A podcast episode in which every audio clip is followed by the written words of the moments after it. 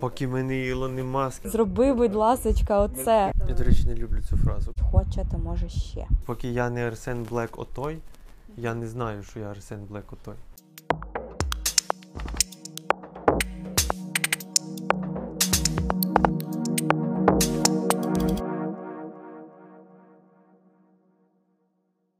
Дима просто из тех людей, которые подготовятся прям максимально, прежде чем вообще начнут что-то делать.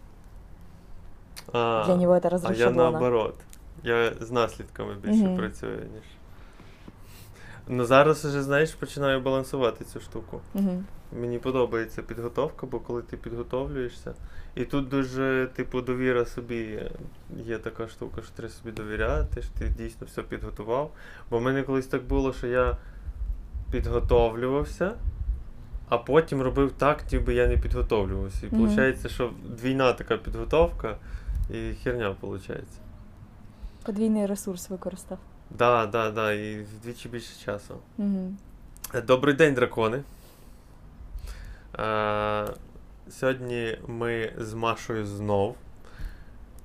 А, ви вже Машу знаєте з попереднього випуску. І ми сьогодні на чилі, отут в прекрасній, в прекрасному вашому місті, з прекрасною погодкою, супер тихо тут.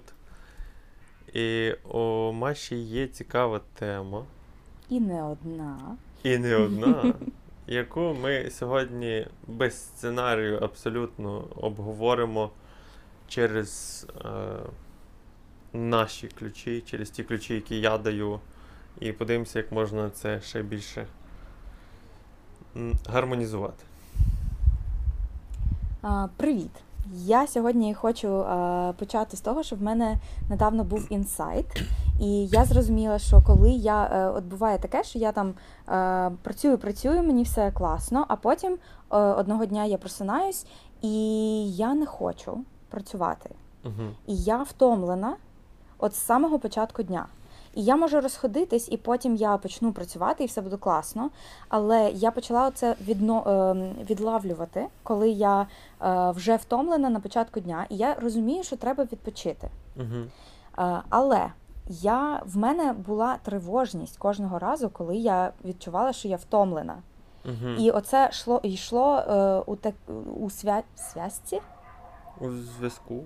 Ну так, у парі воно йшло. Uh-huh. Тобто втома плюс тривожність. І я зрозуміла, чому. Бо, uh-huh. типу, це була дорога в один кінець. Uh-huh. Бо я не відпочивала. Uh-huh. І тому, якщо я вже втомлена, а я не вмію відпочити, то це тільки у вигорання. Да.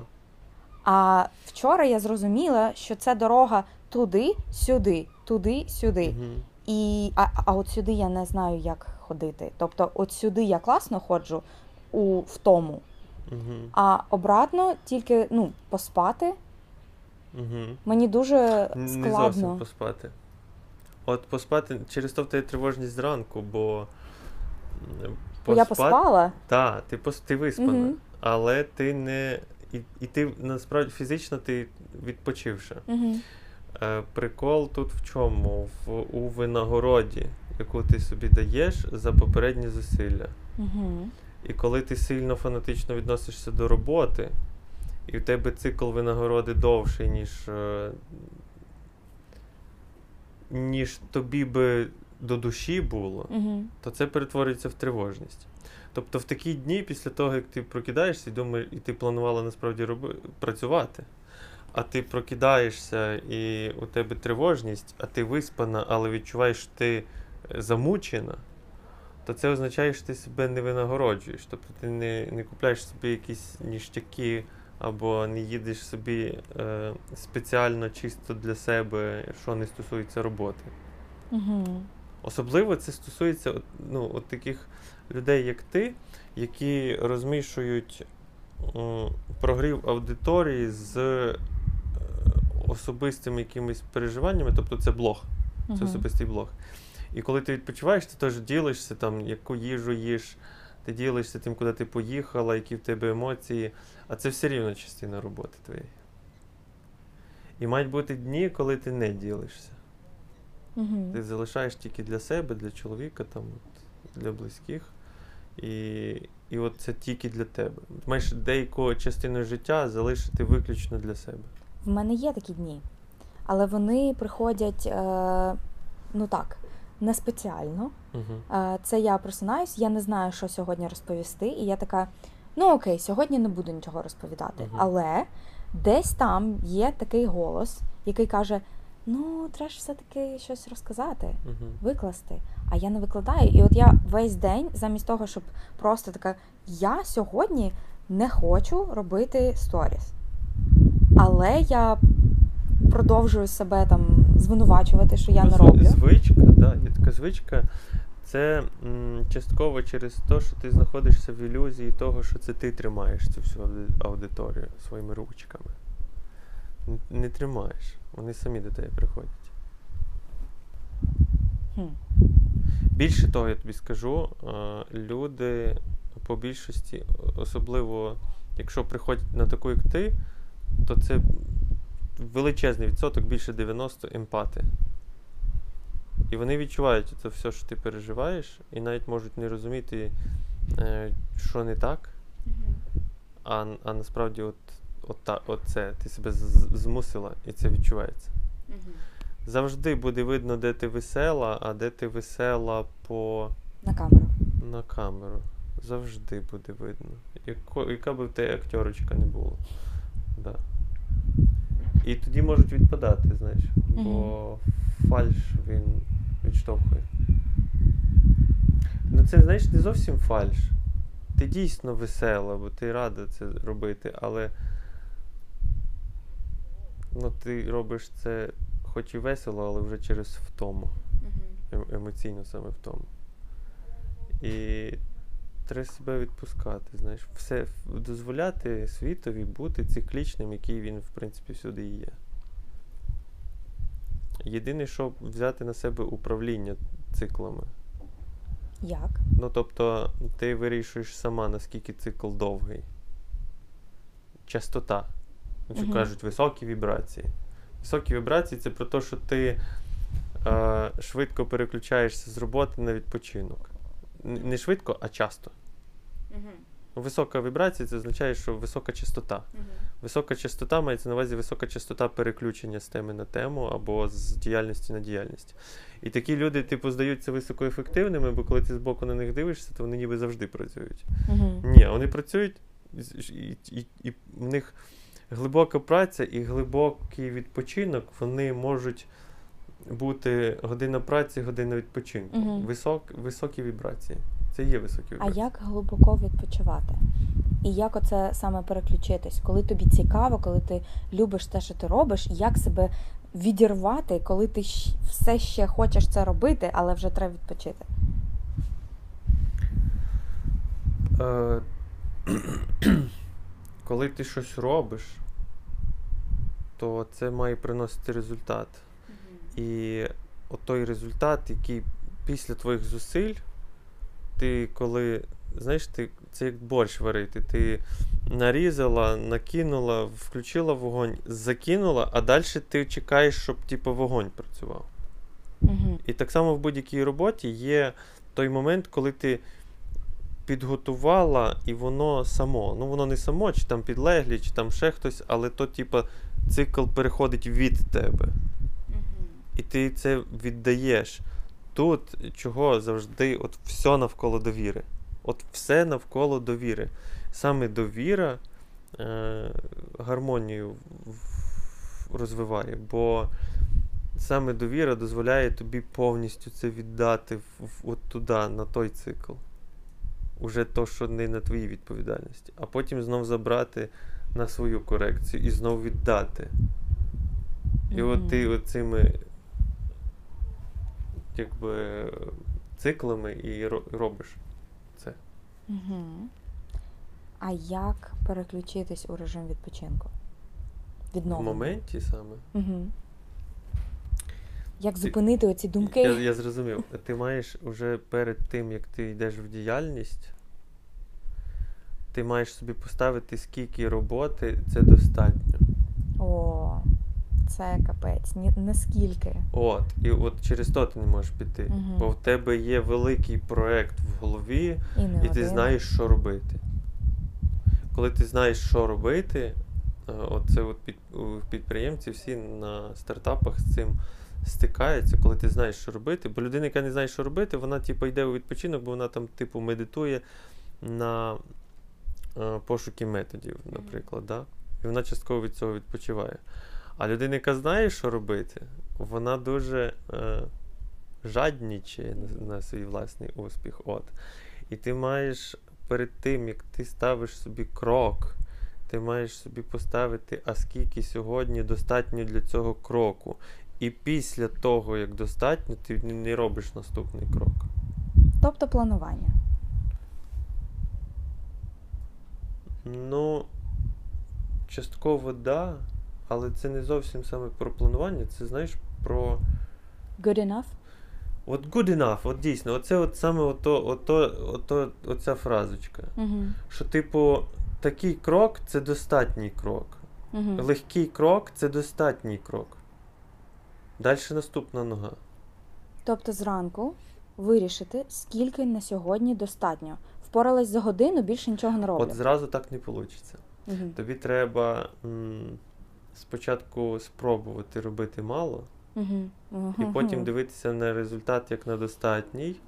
І він може бути дійсно недостатній, ти можеш більше. Тобто спочатку ти маєш себе випробувати у цій новій, у цьому новому сприйнятті достатності. Це складно. Да, а потім, тільки потім ти зможеш планувати, коли ти себе випробуєш, в, скажімо так, в новій філософії. Ну, типу, я там у роботі можу біжати марафон, а ти мені кажеш пробіжати стометрівку. Ні, ти біжиш марафон стометрівками. А я тобі кажу, що треба бігти марафон. От то, то, що ти говориш, це означає, що ти біжиш в марафон як, як спринт. Угу. Бо після спринта, mm. після спринта на, на малень, після маленького відпочинку відкривається зразу друге дихання. Тобі здається, що ти можеш ще один спринт. Ти можеш. Mm-hmm. Але скільки Два ти... спринта ти зробиш підряд з маленькою, mm-hmm. з маленьким відпочинком. А потім когнітивно тобі здається, що ти ще один можеш спринт зробити, бо ти ж вже тільки що так зробила, mm-hmm. типу спринт, маленький відпочинок, спринт. Та я ж декілька років так робила. От. Марафон ти так не пробіжиш. Mm-hmm. Тому що марафон, це, знаєш, це розігнаний локомотив, він важкий, його зупинити не можеш, uh-huh. він, він просто, він на пробой йде, він, він важкий. Це такий дуже масивний маховик, який розкручений. Його не можеш швидко розігнати, uh-huh. але його не можеш зупинити, він уже дуже, дуже на рельсах такий е- чіткий. А спринтами так, спринтами велика турбулентність. Влітаєш, легка дуже, повітряна. Для великих цілей, великих грошей повітряною бути не може. Швидкою повітряною треба бути такою землянистою. Земля тверда, зрозуміла, її можеш потрогати, вона утримує, можна фундамент туди залити. От. А як це от, з метафори на життя перекласти? Ну давай тоді конкретно, як ти це робиш. От як у тебе воно виходить, скільки ти там днів так їбашиш, потім зранку в те тривожність від Я не помічаю, від коли я їбашу, знаєш. Ага. Тобто, мені здається, ну там написала якесь повідомлення комусь з команди, uh-huh. щось там обговорили, потім в мене ідея, я щось написала. І, типу, ти не помічаєш, день пройшов, а в мене є отаке е, відчуття, що нібито я увесь день щось робила, але не те. І немає відчуття, що я, ну знаєш, цей sense of achievement. Типу, ну, є якесь відчуття, що я сьогодні щось зробила класне. Mm-hmm. Тобто іноді я навіть не, не знаю, що я зробила. Ну, якщо згадувати, да, то я, я зрозумію. Це через те, що ти е, робиш інтуїтивні, е, інтуїтивні дії. Інтуїтивні дії – це то, хто ти вже є, вони в тебе не викликають якихось ментальних зусиль, щоб бути ефективною. Uh-huh. І через це вони легкі для тебе. Uh-huh. А ми, на жаль, так культура побудувала, особливо наш, наше покоління, батьки, якщо легко, значить неефективно. От є оце, і не враховується. От знаєш, якщо легко... Не ціниться. Не, не, не вважається. Не ціняться mm-hmm. інтуїтивні зусилля. Mm-hmm. От це найпопулярніша фішка у сучасних молодих підприємців. Не ціняться інтуїтивні легкі зусилля. А mm-hmm. треба цінити, бо вони насправді ще цінніші, ніж ти, де ти через силу щось mm-hmm. робиш. Бо вони природні. Вони в гармонії, вони про твою самореалізацію, вони якраз про те, що ти маєш робити. А то все інше, насправді, я... філософія в мене така, коли до мене з запитом таким приходять, то все інше треба делегувати. Uh-huh. Хоч щось робиш, то що тобі не подобається, делегуєш. Це не подобається, делегував. Знайшов якусь там асистентку маленьку, платиш їй там півставки, вона тебе працює взагалі дві години в день, але ти це делегував. В мене асистентка вже півроку, і я тільки десь місяць тому зрозуміла, що в мене є асистентка, і можна їй щось сказати, да, типу, я, зроби, я будь ласочка, оце. В мене таке було, в мене таке було, так. Да. Бо ти ще платиш їй, думаєш, ну, що я буду їй ще напрягати. Типу, більше для статусу, ніж для роботи. Я коли почала з нею працювати, а, я не розуміла, що вона буде робити. Ну, типу, я, я розуміла, що я вже дуже навантажена, і я щось хотіла делегувати. Я не розуміла, що. А, і зараз в неї купа роботи, і я така, як я раніше жила? Чому я не зробила це, там, типу, три роки тому? Не можна робити те, що не подобається, якщо ти збираєшся марафон бігти, якщо ти збираєшся от прям проєкт, от масштабування і все. Не можна робити те, що тобі не подобається. Якщо ти розумієш, що це прям треба, ти делегуєш. Mm-hmm. Ну, особливо масштабування це і є вже якраз менеджмент делегації і навіть менеджмент е, менеджерів, які самі вже вміють делегувати. Оце mm. про масштабування. Це про масштабування наступного да, левелу. І делегувати треба дуже сміливо. Для того, щоб сміливо делегувати, треба розуміти, що вони ніколи в світі не зроблять так, як ти.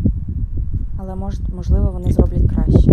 Можливо, зроблять краще, да, деколи. Але націлен, ну, саме націлення на делегування має бути теж таке конверсивне, щоб ти. От для цього і треба отак відноситись до власних зусиль, що типу good enough, достатньо. І коли ти делегуєш, ти вибираєш людину, яка робить достатньо, а не типу так, якби ти ідеально mm-hmm. це зробила.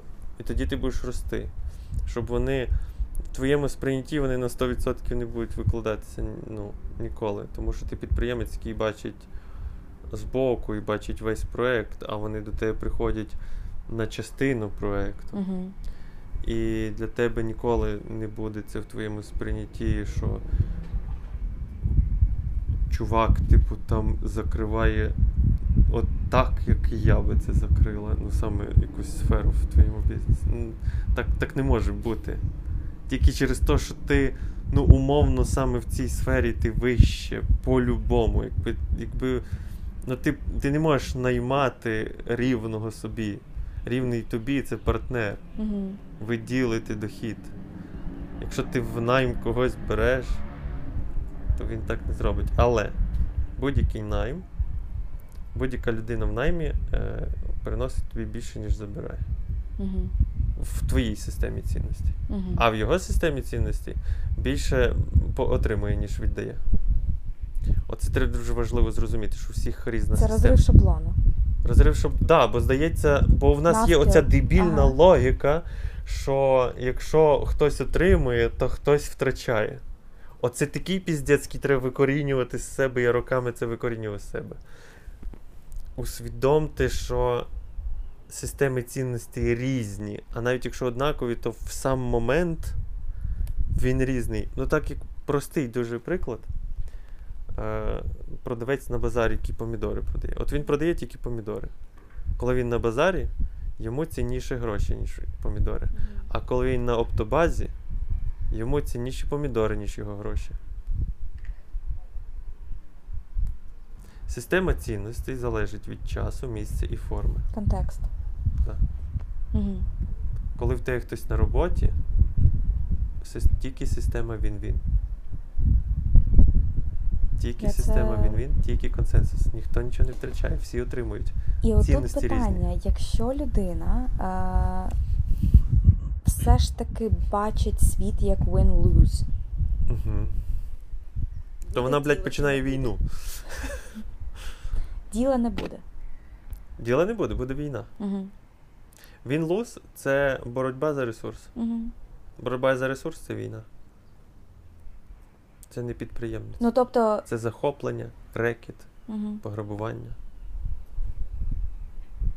Чи є сенс ем, розмовляти? Ну, розмовляти, звісно, є сенс. Чи є сенс е, намагатись донести, що життя – це він-він? Цим я і займаюся. Угу. Кожний випуск. Я маю на увазі у своїй компанії. Виключно така філософія, mm-hmm. якщо ти хочеш великого масштабу, впливу і це... Твій... Чи просто прощатись, знаєш, з тією людиною. І твій проєкт не тільки про гроші, тільки так. Mm-hmm. Е, знаєш, коли ти тільки формуєш, да, ти прощаєшся з такими людьми, немає сенсу когось... У, у тебе, у, у підприємця такого масштабу, у тебе немає часу на це. Mm-hmm. Ти їм не мама. Виховувати когось... Виховувати mm-hmm. когось, ні. Ти пропонуєш тренінги, щоб вони навчались, угу. Вон, і оплачуєш там половину, наприклад. Да. Ну, а якщо не хоче, то? Якщо він не хоче, то, знаєш, просто ти коли з самого початку, от найкраще, от є трансформація, щоб ти вже трансформуєш собі ауру е, своєї компанії, це одне. А взагалі з самого початку ти ж в стержні вибудовуєш цю філософію, і ті люди не можуть, у вас співбесіда навіть не виходить.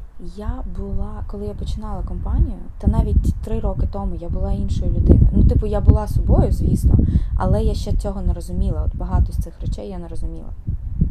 Ну, інтуїтивно розуміла, але от коли ти виводиш це на свідомий рівень, тобто ти можеш це в слова запакувати і явно на це подивитися, розк... викласти на стіл, що називається.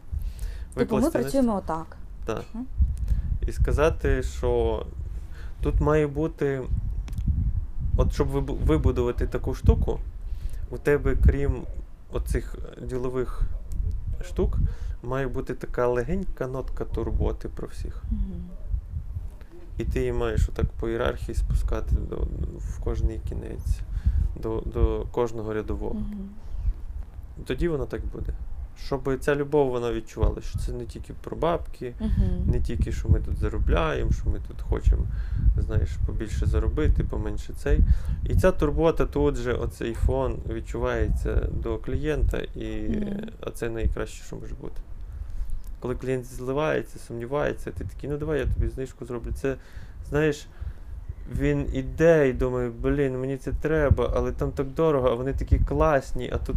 І тут відчувається ця турбота, що, що ти не якийсь там бізнес, який має, типу, от такі жорсткі рамки, а що це все-таки людські відносини. Що ви можете домовитися, в разі чого, в різні ситуації, увійти в положення, що називається. І тоді це зовсім по-іншому все. Зовсім по-іншому. Ти просто, знаєш, ти вроді би на тій самій землі, вроді би в тій самій країні, вроді, вроді те саме місто, ті самі люди, а ти просто телепортуєшся на інший слой. Mm-hmm. Просто це така, типу, пів, і ти не розумієш, типу, а що ти там робила? Як, як я, чого? Що можна бути відкритим і зустрічати відкритих людей, і ігнорити закритих? Вони, вони, вони мають вибір відкритися. Просто є оці травми, знаєш, що ти відкриваєшся, а там людина все-таки закрита в цьому плані і дуже про закостенілі такі штуки, і ти отримуєш цю травму. Це в мене було. У взаємодії. І от цю травму треба записувати в ризик. Угу. Будь-який, будь-який бізнес – це про взяття на себе ризиків. І, ну, так як ти знаєш, реклама може не окупитися. Такі компанії рекламні бувають. Було, знаємо. От. І так само може не окупитись твоє, твоя енергетична турбота. Mm-hmm. Це, це такий самий ризик. Це просто, знаєш, філософія прийняття на себе ризиків до того, як ти робиш якийсь екшен. Mm-hmm. Мене цьому навчив трейдинг дуже, дуже чітко, тому що трейдинг, це, знаєш, це кожна, прям кожна, кожний захід в позицію, це взяття на себе ризиків. Mm-hmm. І тоді ти так працюєш, що ти працюєш на дистанцію, і в тебе немає задачі заробити з кожної компанії. Uh-huh. В тебе є задача заробляти на, на велику дистанцію. Тобто кожен екшен у тебе правильний не тоді, коли він заробляє, а тоді, коли він заробить на великій дистанції. Uh-huh. І ти не робиш висновків, бо в нас є, знаєш, позитивне і негативне підкріплення. І коли ти з такою філософією живеш, у тебе немає негативного підкріплення, коли в тебе компанія не окупилась. Uh-huh. Рекламна. Бо ти знаєш, що якщо ти так будеш повторяти достатню кількість часу, щось окупиться. То там, де, то там, де вона окупиться, вона покриє і попередню. Дистан, дистанційний марафон все-таки. Тобто крок вважається успішним, якщо він наближає тебе до цілі, а не якщо він закриває ціль. Крок вважає... Це не те, що успішним. Успішний крок, ясно, це той, що окупається. Да? Але успішний підприємець знає, що навіть якщо цей крок там три рази підряд не окупився, оця підприємницька інтуїція йому каже, що якщо він так буде робити на дистанції, то ті, які окупаються, вони покривають і ці. Угу. Він не робить висновків е- на маленькій дистанції. Угу. В нього мінімальна дистанція для висновку – це місяць. Це мінімум. А взагалі роками, ну, угу. типу, кварталами найзручніше. На то вони, якби, квартальні звіти, і це все по бухгалтерії всюди. От квартал – це от най, найбільш така доречна штука, де ти можеш зробити висновки про свої компанії. А за квартал скільки рекламних компаній можеш запустити? Ого, тисячі, от. Якщо треба. Ну, і з них, знаєш, цих сорок може бути, наприклад, невдачними, угу. а тих шістдесят себе окупають, і цих сорок, і ще зверху ти заробляєш. Оце є, типу, підприємницьке мислення, яке тебе приводить до заробітку. Коли ти не намагаєшся з кожного заробити. Угу. Ти не намагаєшся з кожного заробити, ти не намагаєшся з кожного курсу заробити, з кожного періоду ти не намагаєшся заробити. Ти намагаєшся вибудувати систему, яка буде твої луз-періоди, ці от від, від'ємні періоди втрати. І періоди війн будуть не просто окупати самі себе, а ще й це покривати, і ще зверху. Логічно. Звучить логічно. Я от, знаєш, що подумала? Ти сказав е, про те, що треба собі е, там, сказати, що от сьогодні оце good enough. І я е, пам'ятаю, що коли я була студенткою, коли я працювала на когось, я розуміла, що мені треба сьогодні зробити оце, оце, оце. І тоді я можу, ну, типу, я вільна, я можу робити, що я хочу. Mm-hmm. А коли я стала е, працювати на себе, і тільки на себе, mm-hmm. то я зіткнулася з тим, що... Е, я, до речі, не люблю цю фразу, працювати на себе. З собою. А як ти любиш? Мені взагалі не подобається, коли кажуть працювати на... Ти працюєш для. Ну, типу, я завжди працювала для себе. Ти працюєш для людей. Твій продукт він для людей. А от на... От я зараз в культуру намагаюсь е, ввести ін'єкцію сприйняття оцього. Що навіть якщо ти в наймі, то у тебе свій малесенький бізнес, mm-hmm. де ти даєш якісь послуги, і оця велика компанія – це твій клієнт. Згодно. І тоді ти вже зовсім по-іншому дивишся на це. Ти дивишся на себе як на партнера. Це, типу, не отака позиція, а така. Плоска позиція. Угу. От такі системи мають бути плоскими. Усі. Це дуже круто. Угу. Ну, і ти закінчити. Е, і коли я почала працювати тільки у своїй компанії, давай так, Ага. Коли... ага. Або... Займатися тільки... Тільки своєю, так, тільки своєю справою. А, я... В мене досить, ну, от до сих пір є відчуття, що а, я ніколи не вільна, бо в мене завжди є що ще зробити. Так.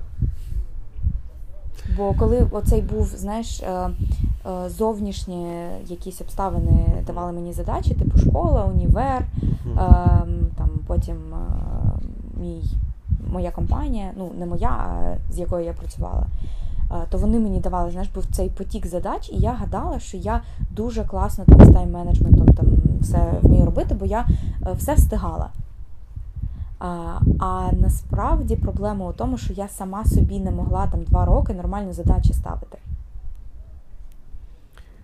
Бо підприємництво росте як дерево. І коли в тебе є ідея е, якогось покращення чи введення нової технології в твій бізнес, як тільки ти реалізуєш е, якусь ідею, то це гілка, від якої розростається ще декілька. Mm-hmm. І ти просто, ну, в якийсь момент охеріваєш через те, що це експансія, і воно росте по експоненті, mm-hmm. як сніжний ком. Чим більше гілок, тим більше гілок в геометричній прогресії. І ти на себе брати це не можеш, бо... Треба делегувати. Бо увага може бути одночасно сконцентрована тільки на одну гілку. Угу. І саме для цього важливо розвивати в собі довіру і набирати менеджерів на кожну гілку.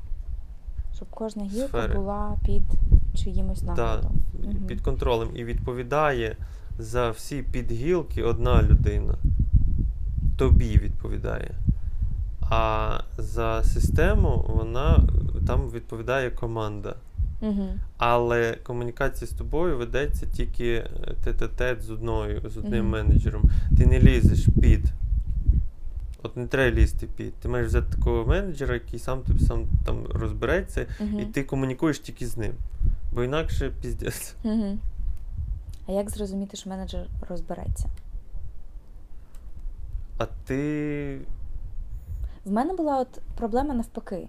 В мене з довірою, мені здається, що все класно. І я, в мене всі хороші. От знаєш, я типу mm-hmm. на співбесіді, я там розмовляю з людиною. Ну, така класна людина. А потім починаємо працювати і, і там невмотивована, чи, ну, бувають якісь моменти, чи невідповідальна. А, а в мене всі хороші, і я, типу, не, не розумію, як...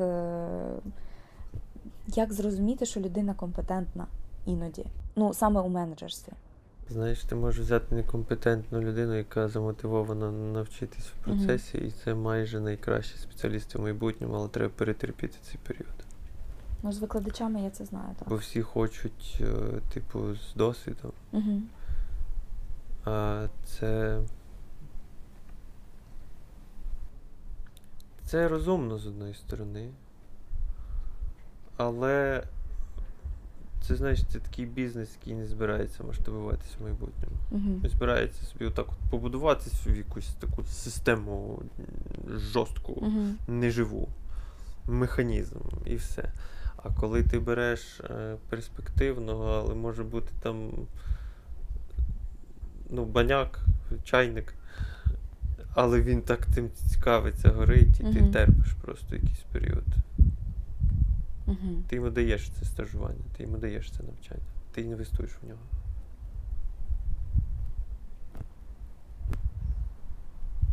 А по суті, в майбутньому ти інвестуєш в частинку твоєї компанії, бо ця людина стає частиною твоєї компанії. Угу. І якщо взяти масштабніше мислення, ти інвестуєш в, в свій бізнес, угу. в себе. А от, от ті його обов'язки, це там, там уже твій масштаб особистості. Це все рівно ти. Розумієш, ти, то, то, на що ти впливаєш, це і є твоя особистість. Хм. То, де твоя відповідальність. Тобто, не можеш сказати, що в тебе є бізнес. І це частково і є ти. Угу. Тому що будь-яка структура, яка залежить від твого рішення, це і є твоя особистість. Хм. Наша особистість завжди набагато більша, ніж наше тіло. завжди. А там дім залежить від тебе, в якому він стані. Там, незалежно ти сама прибираєш, що ти когось взяла. Сама то, як вибудовується структура, залежить від тебе. Оце і є твоя особистість. Ну, тобто рівень е, масштабу особистості Ілона Маска – це планета Земля. Така хороша планета. Така вже не тільки Земля, знаєш. Угу. Як зрозуміти свій масштаб особистості? Е, це, знаєш, просторово і, часо, і часово е, рівень твого впливу, е, який віддалений від твого тіла. Угу. От це, типу, твоє поле. І зараз ти там вчителі, десь розкидані по світу. Угу. Оце твій масштаб особистості. Тому що ти для них опора. І студенти. І студенти, так. Да. Оце це такий дуже хороший масштаб особистості. Угу. А ще можна поміряти дуже просто по кількості людей, які тобі довіряють. Угу. Ти в Інсті там сорок тисяч. Ну, уяви собі свій масштаб особистості. Um, знаєш, в мене є отаке, що... Просто представ, знаєш, як я це, вибачай, що перебуваю, ага. Знаєш, як я це кладу? Ти береш усіх своїх підписників і садиш в одну аудиторію. На Олімпійський. А це Олімпійський. Ну, це половина. Ну, половина Олімпійського. А ти по центру на сцені. Просто твій Олімпійський, він так в часі розмазаний, бо всі одночасно не можуть зібратися, mm-hmm. знаєш. Але вони зібрались, якби розмазано в часі. Mm-hmm. І якщо не враховувати цю розмазаність в часі, а одночасно зібрати, ну то от. І ти впливаєш, ти для них якийсь є авторитет в чомусь. Вони ж дивляться твої сторіс, щось беруть для себе. Mm-hmm. Прикольно. І це завжди обмін. І це якось тобі повертається якимись там енергіями, чи там грошима, чи ще чимось. Якщо маєш продукт особливо. Просто продукт — це такий дуже очевидний обмін. Е, дуже не очевидний, а е, сприйнятний в плані, що ти можеш його потрогати. Ти можеш його поміряти, в цифри, в Excel-ку засунути і побачити чіткий обмін. Я вам це, ти mm-hmm. це, можна порахувати ті гроші і сказати, от, от рівно на, на от стільки.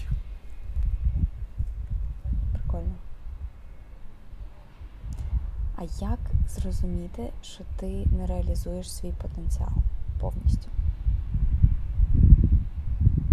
Що твоя особистість хоче та може ще?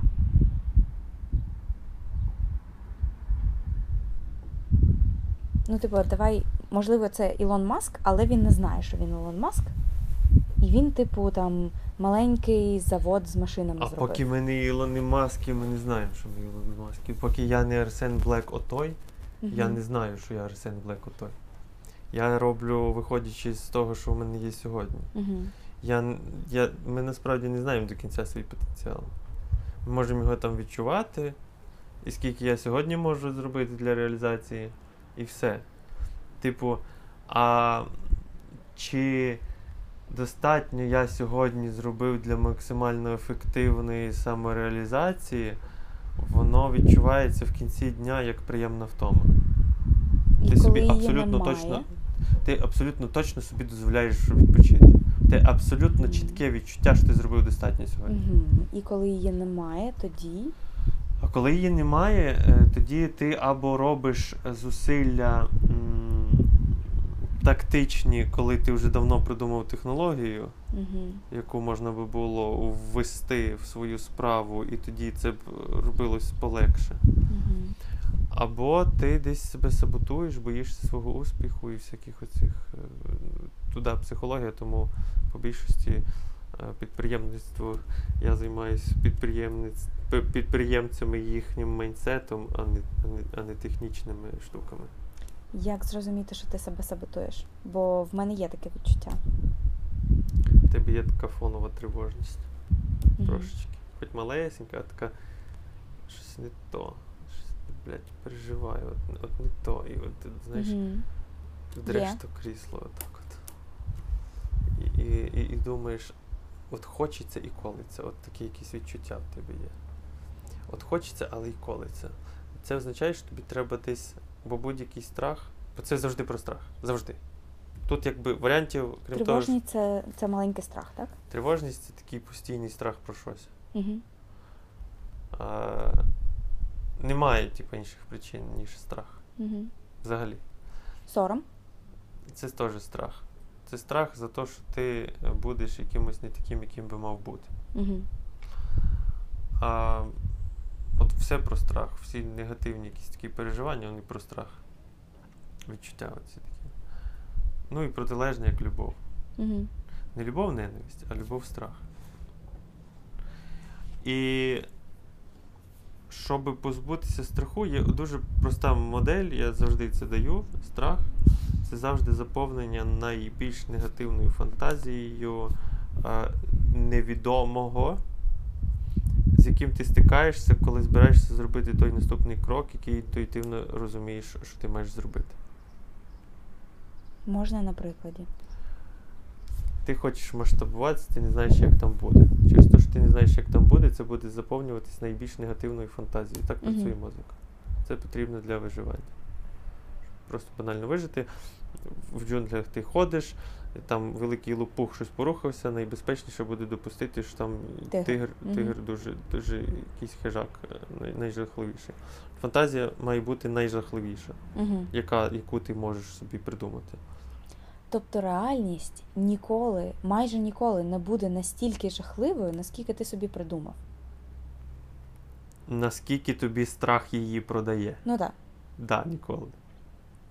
Тому що там є ймовірність, а страх тобі продає абсолютно точність. Да. Угу. Тому реальність завжди трошечки приємніша в результаті, ніж у тривожних людей. Хм. Тож це така е, неочевидна вигода бути тривожною, тривожним кабанчиком. Тобі завжди реальність дає більш класний... Да. Так, через то ми працюємо по більшості з страхами. І я якраз кажу, що щоб заповнити оце невідоме, невідоме має стати відомим, і тоді ця пустота не буде заповнюватись е, оцею найбільш негативною фантазією. Mm-hmm. Просто шукаєш, а що ти не знаєш про той крок, який ти збираєшся робити. Починаєш хоч трошки орієнтуватися і знати, може хтось такий крок робив, або ще як у нього було, uh-huh. які там люди в тебе будуть, е, чим ти позакриваєш. Тобто всі, це має бути е, робота, от як в маркетингу є, робота на, над, як вона називається, робота над возраженнями. Uh-huh. От ти маєш закрити всі ці возраження. Суперечення? Заперечення. Робота над запереченнями uh-huh. в маркетингу. Є окрема, окремий скіл, розвивається у маркетологів, ти обробляєш заперечення наперед. Uh-huh. Бо у людей є заперечення. Вони, може, хочуть вже купити твій продукт, але в них є оцей список, скрипти цілі пишуть по запереченню. Ти собі повинен продати... Ти повинен собі продати свою мрію, як маркетолог. Круто. Ти маєш собі продати так, щоб ні одного заперечення тобі. А що робити тим, хто не знає, яка в них мрія? Знають. Всі знають, але от ті, що ти, от цих, про яких ти питаєш, це не ті, хто не знає, це ті, хто сильно дозволили комусь, швидше за все батькам, або самі через якісь вивчення якоїсь дічі, цензурити свої, свої мрії. мрії. Так. Цензурити просто. Чорна така табличка на це. Не можна. Не тобто можна, кожна бо, блядь... людина знає, чого вона хоче насправді. Так. Кожна людина – це бажання Бога. Бажання – це пустота, і ця пустота буде засасувати в себе, що попало, якщо не буде засасувати те, що вона має засасувати, мрії, втілювати. Якщо ти не набираєш шприцом, у якому вже вакуум, то ж ти маєш набрати, то він набере, що попало, перше попавшися. Угу. Воно може бути токсичне. І по більшості воно токсичне. Знаєш, маєш їсти їжу, ту, яка тобі підходить. Якщо ти не їш їжу, яка тобі підходить, то, то рано чи пізно ти будеш їсти все McDonald's. Ну так. Да. Але не зараз в Україні. І це може бути токсично. Угу. Тому е- частіше за все, коли людина приходить до мене з запитом, я не знаю, що хочу, я шукаю, що вона хоче, знімаю цензуру. Немає людини, яка нічого не хоче. Людина, яка нічого не хоче, вмирає тут же, отак от просто по, по щелчку пальцю. Вона вмирає. Ну, це типу депресія, а потім смерть. Тому що життя — це і є бажання. Mm. Депресія — це якраз довга цензура над бажанням. Mm-hmm. Прикольно. Бо коли в мене була, вмирає. І я зараз аналізую. Що ти цензурувала якісь втілення того, що... Ха, я цензурувала е, бажання відпочити від усь, усього того, що я собі напридумувала. Ну да, а ще фоном такі штуки багаті обов'язково щось напиздили, типу багаті не можуть бути чесні, оце все совєтська фігня. Ну, в мене було, і я дуже рада, що я це пропрацювала, в мене було, типу, що до мене великі гроші ніколи не прийдуть, насправді великі гроші, uh-huh. типу там мільйон доларів, uh-huh. бо в мене немає якогось е- суперінгредієнту. І коли я це зрозуміла, я така, а хто вирішує, чи є в тебе цей інгредієнт, чи немає? Я така, я терапев... вирішую, я. Да, офігенне терапевтичне питання, хто вирішує. Кому рішать? Хто суддя? Mm-hmm. Хто тебе судить? Найбільший суддя у людини – це сама людина. Mm-hmm. Вона буде говорити голосами своїх батьків, ясно, що голосами свого середовища, але це вона сама робить з собою. А в тебе було таке, що ти не дозволяв собі мріяти? Ні, от в чому, в чому, а мрія, мрії в мене завжди були такі, типу, сміливі. Я ніколи не дозволяв собі не то, що відмовитись від мрії, я навіть не дозволяв собі е, йти шляхом, який мені не подобається. Mm. От останні шість років, сім уже, у мене просто просто сім років спроб зробити з себе популярного тренера. Сім років, просто б'юся об, об скло такого. А знаєш, що буде потім? Потім тобі скажуть, оце ти за там е, тиждень став да, популярним. Да, да, ніхто ж не бачить mm-hmm. отого. Ніхто не говорить про бекграунд, оці успішні, типу... Круто, що ти це бачиш. Знаєш, просто це так романтично. Він вистрілив за тиждень. Mm-hmm. Насправді, да. Люди хочуть вірити. Насправді, так, за тиждень, це правда. Але ти береш за точку відліку... Е, момент, якісь... коли вже почало вистрілювати. Якийсь новий варіант взаємодії. Але щоб його знайти, ти мав це от пробувати цих шість років. І знаєш, що я хочу тобі дуже важливу штуку сказати, що от ти маєш набрати оцю критичну масу лажі. Оцих, оцих шість років лаж, от спроб, які не працюють, ти маєш їх набрати. Це особливо стосується тих, хто хоче зробити те, що ще ніхто не робив. Mm-hmm. Бізнес, нішу. Тому що я не просто тренер, я не, не маю аналогів. Типу, я, ясно, що я там взяв щось у Тоні, взяв там у, у Осіпова щось, у Гандопаса, у Хакамади, щось по чуть-чуть взяв, але я вже бачу, де я буду кращим. Ну і типу, і через то я ні, не взяв для себе жоден сценарій з їх сценарію. Ні, ні, от не підход... Я собі знав, що в мене собі своя дорога. Mm-hmm. Навіть якщо вони там так піздато вистрілили. Ні. Я маю от зробити своїх лаж. І я набрав критичну масу лаж, я вважаю. Да. І ці всі лажі говорять тільки про одне. Ти От конкретно про мою історію. Ти вважав деяких людей дураками. Mm-hmm. Тепер я не вважаю нікого за дурного. Чому?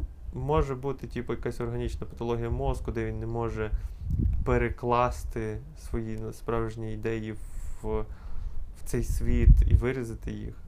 І через це може і навпаки не сприймати цей світ таким, який, яким би здоровий мозок це сприймав.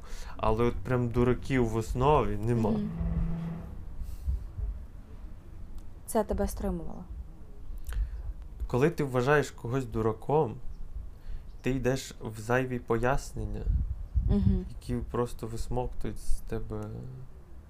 А коли ти не вважаєш нікого дураком, то ти бачиш тільки тих, хто цікавиться, і бачиш тих, хто не цікавиться. І в тебе фокус виключно на тих, хто цікавиться. І ти не намагаєшся пояснити щось, що ти думаєш, що він не розуміє. Ти пояснюєш тільки те, що тебе питають. А що б ти сказав людині, яка ще не цікавиться там психологією, коучингом, розвитком себе, а, саме, от, саме таким розвитком, так? Не, не hard skill, mm-hmm. а soft skill. Mm-hmm. Mm-hmm. А, що б ти сказав, чому це треба розвивати? Ну, не всім треба. Я завжди виходжу від цілі, від бажання, від, бажання, від мрії людини. Ну, якщо людина хоче бути щасливою. Ну, то перше питання у мене буде, чи вона щаслива. Уже. Угу. Якщо вона щаслива, ми не будемо працювати над нею. Не треба. Нащо? Собі щаслива буде. От тут, знаєш, мені здається, що багато людей, вони... Е, вони просто не знають. Ну, я, я колись не знала, що можна бути настільки щасливою. Oh. Ну, типу, я була щаслива yes. там на чотири з десяти. Yes. А багато людей, вони там дивляться на своїх, на своє оточення і типу, ну, у нього там проблеми з жінкою, у цього там проблеми з роботою, а в мене начебто все окей, ну, тоді я щаслива людина. Нічого не болить, щаслива. Ні, порівнювати себе в рівень щастя не треба, треба ну, відчувати внутрішньо. Я розумію, але е, до того, як я почала там цікавитись психологією, там почала знайомитись із собою, то це було приблизно так. Чому? Як дозволити собі бути ще більш щасливим, коли ти, типу, вже щасливий? Як зрозуміти, що ти максимально щасливий, яким можеш бути? Розумієш, особисте щастя, воно має межу. А то щастя, про яке ти говориш, це насичення вже чужим щастям. Ну, особисте щастя має межу. Ти себе наповнюєш максимум, да, і ти від цього кайфуєш. Але ми кайфуємо не тільки від власного щастя. Хм. Дзеркальні то... нейрони? Що? Дзеркальні нейрони? То, вони на, на, за це да, відповідають в тому числі. Емпатія. І тому в цей момент е, ти просто розумієш, що бізнес – це вже більше про щастя інших. Угу. Ти приймаєш участь у, у щасті інших людей. Угу. Тою ж англійською. Це розширює їх можливості, а розширення можливості – це безумовне розширення щастя. Mm. Ну, як мінімум, потенційного. Тобто спочатку ти робиш щасливим себе, а потім… Виключно так. Виключно ти спочатку стаєш щасливим, а потім починаєш заробляти бабки. Mm. Ти вже щасливий? Е, я думаю, так. Да. У мене є деякі дуже приємні, насправді, дилеми mm-hmm. в житті. Е, вони дилеми, вони складні, але вони приємні, бо це про любов і завжди історія. А так, то да. От спочатку стаєш щасливим, бо щастя, що таке, ти з частиною, ти от з цією необхідною частиною планети, життя, всесвіту, та з, з частю, з щастя. Типу синхронізація із Всесвітом? Так. Да. От сам, щастя от — це синхронізація з Всесвітом. Це взяття відповідальності за ту частину Всесвіту, за яку ти маєш нести, тобто за себе. Угу. І реалізація тої сили, бо відповідальність рівна особистій силі. Реалізуєш особисту силу. Особиста сила це, – це потенціал? Чи ні? Ні, особиста сила – це вже факти, що ти можеш зробити прямо зараз. А коли я можу зробити, угу. але не роблю? Я багато чого можу зробити, і я впевнена, що в мене вийде, але не роблю. От. Це значить, що ти стаєш професіоналом. Професіонал – це той, хто знає, що не на його відповідальності і не робиться. Наприклад, я знаю, що я можу відкрити ще отакий бізнес, отакий, отакий, і я хочу, але не роблю. Хочеш?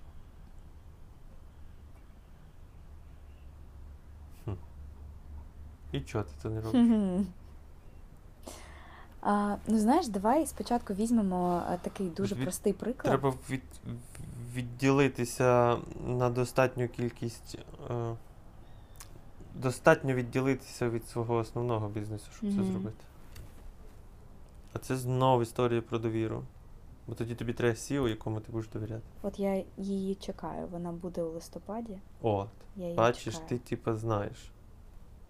Окей, давай таке дуже просте питання. Я можу зробити, але не роблю. Я, е, мені здається, що це для багатьох буде така дуже життєва ситуація.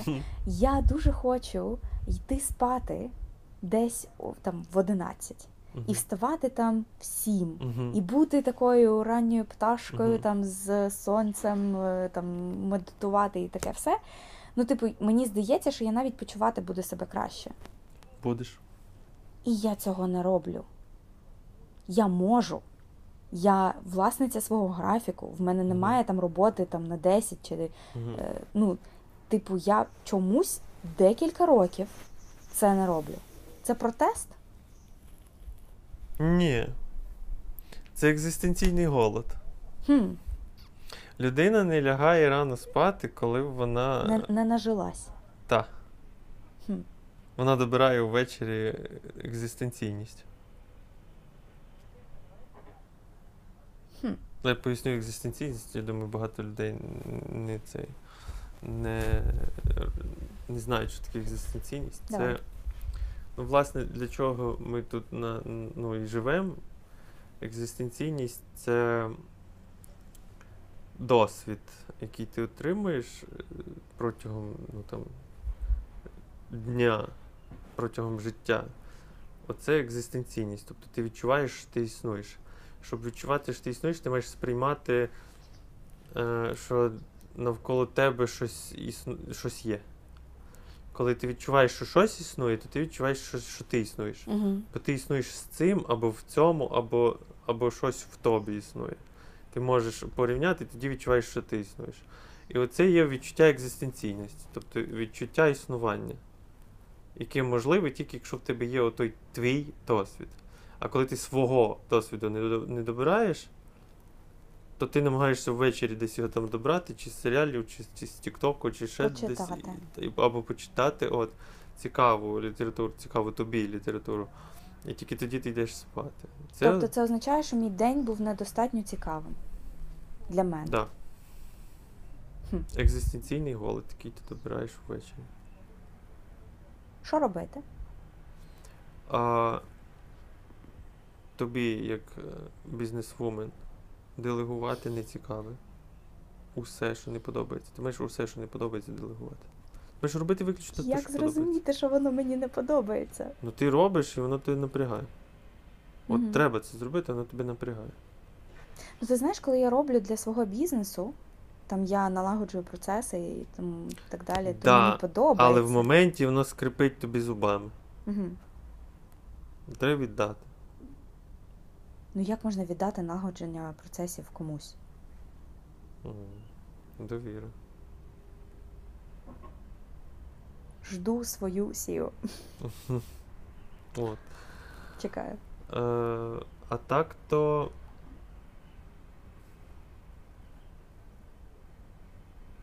Тобто менше працювати, більше робити цікавого для мене, окрім праці.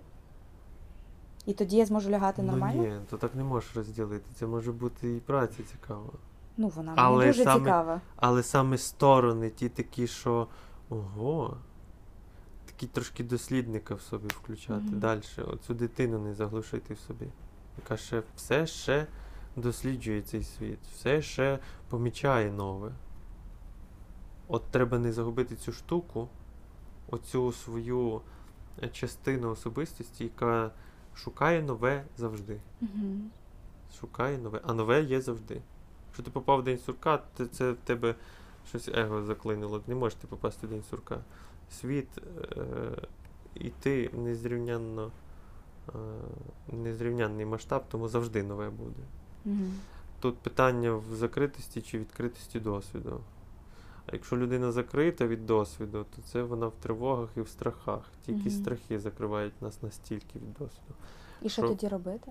А, ну, ця от класична модель, яку я даю, страх – це негативна фантазія навколо невідомого.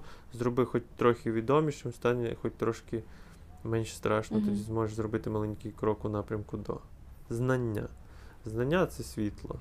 Підсвіти то, на рахунок чого ти боїшся. Uh-huh. Досвідом інших людей, з книжок, з позитивних фантазій, бо мозок заточений виключно на негативні фантазії, ну, саме в цих сферах. І воно збалансується трошки, бо може бути і що класно. Бо від природи нам не треба, типу, таких позитивних фантазій на рахунок якоїсь там небезпеки. Нам треба вижити. І невідомого, да. Мозок, він потрібен, він даний інструмент для того, щоб вижити. Угу. Як у Теслі. Є мозок, який те забирає там управління, коли якась небезпека, щоб, щоб зберегти тобі життя. Так і мозок так само це робить. Рівно угу. так само. Немає задачі у Тесли тебе здивувати. У твого мозку теж немає задачі тебе здивувати. Немає задачі бути щасливим. У мозку, так, да, немає, абсолютно. У нього є задача продовжити максимально в часі можливість е, твого екзистенційного насичення. Це його задача. Угу. Максимально збільшити твою екзистенцію в часі. Тому він тільки про безпеку, тільки про збереження тіла. Не йди туди, бо там невідомо що. Так. Да. Сиди тут. Угу. Якщо є Зроби їжа, сиди відомим. Тут. Зроби це відомим, хоч трошки. І тому людям дуже страшно піти з роботи, яку вони не люблять, да. але вона безпечна. Так. Да. І щоб піти, ну, не треба себе там заставляти, або, знаєш, як говорять, переступати через свій страх. Так, да, часто це працює, це факт. Але це не треба ламати собі психіку. Зроби то місце, в яке ти збираєшся піти, хоч трошки відомішим, ніж воно є тобі mm-hmm. зараз. Щоб воно не було повною темнотою. Познай там, які там люди, походи, попитай, сходи на співбесіду, навіть якщо ти познайомся, типу, з тою енергетикою. Mm-hmm. Попробуй кудись піти. Знаєш, мені дуже подобається, як я почала бізнес, ну ми з чоловіком. Uh-huh. А, я працювала в ай ті-компанії, і я знала, що в мене будуть гроші. А, і я знала, що з, цих, з цієї зарплати я зможу покрити і офіс, і там деякі розходи. А, і декілька років так було. І ми виросли як компанія. Я вже знала, що я можу, ну типу, гроші будуть.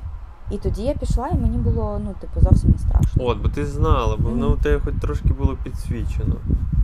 От тому і кажу, підсвітіть собі хоч трошки, то на рахунок чого ви боїтеся. Mm-hmm. Страх – це завжди така чорна, темна, невідома пляма про місце, в яке ти збираєшся ступити, зробити крок. Тобто, що мені сьогодні зробити, щоб почати лягати нормально спати, щоб сьогодні лягти в одинадцять, не переламуючи себе. Сьогодні вихідний, я можу робити... Вихідний? Ну, сьогодні субота. Ні, ну, але чи ти для себе собі його зробила вихідним? Це різне. Ні. Ну, от. Ну, ти маєш, типу, по-перше, зроби, типу, достатньо по роботі. І потім, коли ти зробила достатньо по роботі, не продавай собі, що ти можеш зробити ще. Ти можеш завжди зробити ще, але ти, ти вже з цим далі решту часу живеш, що ти зробила достатньо. І що ти відтепер будеш робити достатньо, а не все, що ти можеш. Угу. Бо в самому-то кінці сенс то в тому, щоб робота обслуговувала твою екзистенцію, а не наоборот. Угу. Бізнес, типу, для мене, для моїх цілей? Ну так, для, для твого досвіду ширшого, для розширення е, цього приємного досвіду, цього духу дослідництва, яким ще я можу бути в цьому світі, або яким ще цей світ може бути.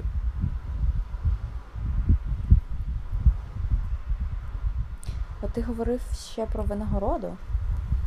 Для мене це були мандри. Угу. я хочу бачити світ, і я це дуже люблю. Uh-huh. Зараз у період війни це складно. Uh-huh. І, типу, трохи втрачений оцей сенс, для чого працювати більше, ну, типу, для чого заробляти більше.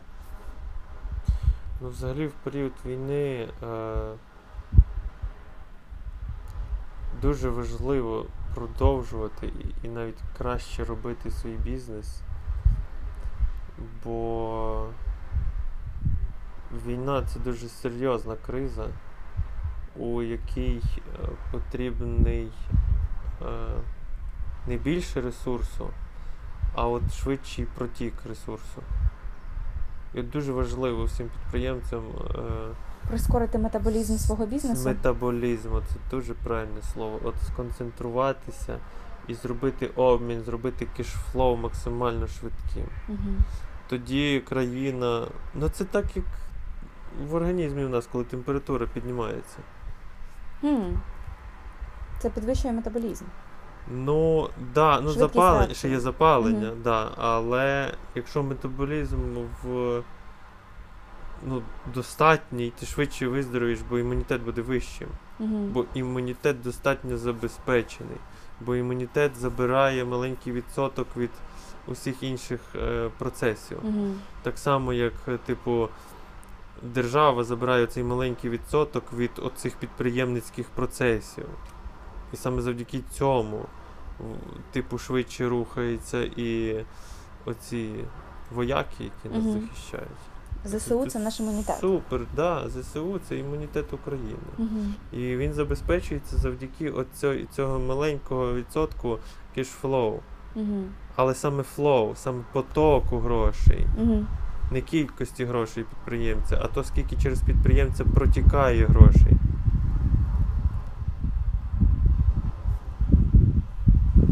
Логічно. І от треба збільшувати об'єм і швидкість протікання грошей через себе. Це обов'язок кожного підприємця сьогодні. Це найважливіше, що він має робити сьогодні. Угу. Донати – це класно, але, типу, війна не вічна. І нам треба буде піднімати економіку потім. Економіка, народ, економіка – це коли ти реалізуєш свого підприємця внутрішнього максимально, і це на твоїй відповідальності, ти більше нічим не займаєшся. Ну, або ти займаєшся такою підприємницькою діяльністю, як я, коли ти навчаєш е- от цієї філософії, культури підприємництва, що є, типу, оздоровчим процесом для країни. Це є оздоровчий процес. Кров бігає, насичує. Гроші бігають в країні, насичують. Бо, по суті, кров, гроші, типу, як всередині країни, вони е, як вода, елемент крові. Чи, mm-hmm. Тобто на воду можна покласти, в воді, в воді розчинити якийсь е, потрібний ресурс, щоб mm-hmm. донести до клітини. Так само в грошах, типу, можна, в грошах, як в домовленості про обмін реальними ресурсами, можна домовитись, розчинити його і сказати, от тобі гроші, от тобі ці обмінні процеси, налагодження обмінних процесів угу. між країнами. А що б ти сказав... Між частинами країни. Хм, рибки. А що б ти сказав а, людині? От я знаю, що багато людей а, досі не дозволяють собі радіти, бо війна в країні. Оце є дуже величезна помилка, тому що насправді навіть ЗСУ дуже весело налаштовані. Чого? Бо вони про правду. Радіти треба, бо, ну як треба, не то, що радіти треба. Ми горюємо, звичайно, що, і дуже важливо і горювати, але це не, знаєш, емоції вони не виключають одна одну. Mm-hmm.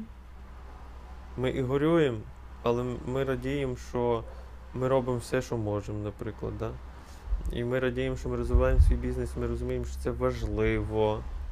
Це важливо дуже, саме особливо в такий час, щоб якраз той метаболізм пришвидшити. Щоб протікало більше і частіше, щоб от, рухалося, щоб рухалося, щоб жила країна. Угу. Хоч її ранять, щоб вона жила. Мені здається... Це і життя країни, обмінний процес. Мені здається, що це теж про мислення win-win. Типу, да. Якщо мені буде класно, да. то і країні буде ти класно. Ти не можеш працювати ефективно, якщо ти не радісний. Угу. Ти не можеш їбашити русню з достатньою силою, якщо ти не радісний, якщо ти, ну, такий, типу. Ну, ти можеш зі злістю її бачити. Вона руйнує тебе зсередини. Яка вина може бути? Нацепив класну посмішку і робиш то, що, за що відповідаєш ти. Як дізнатися, що, за що ти відповідаєш? Ти любиш то, що ти робиш. І це зв'язано дуже з, ти, з здоров'ям нації. Не всі мужики мають йти в ЗСУ. Я Моє згодна. Місце тут. Типу, я типу, роблю то що, то, що на моїй відповідальності. Я змінюю культуру оцими ін'єкціями, і це дозволяє збільшити метаболізм. Це як, як, як ліки, угу. які стимулюють деякі речі. От я як лік, я як ін'єкція якась зовнішня, яка от допомагає сказати, типу, щоб, не дай Бог, підприємці не, не брали автомати в руки. Угу. Тому що підприємці, капець, як допомагають тим, хто не вміє вести підприємницьку діяльність, а їм треба, типу, поїсти, їм треба гроші, їм треба, щоб ці волонтери теж мали що їсти. Mm-hmm. А це підприємці все. Все тримається на от, о, обмінних процесах, які будуються в державі на основі грошей. Кешфлоу має бути. Тобто підприємці тим більше, дуже важливі. Це, на, це, це, це, взагалі, це, ну, я не знаю, це основа обмінних процесів в країні. Клас. Да. Особливо зараз, коли ми друкуємо гривню, угу.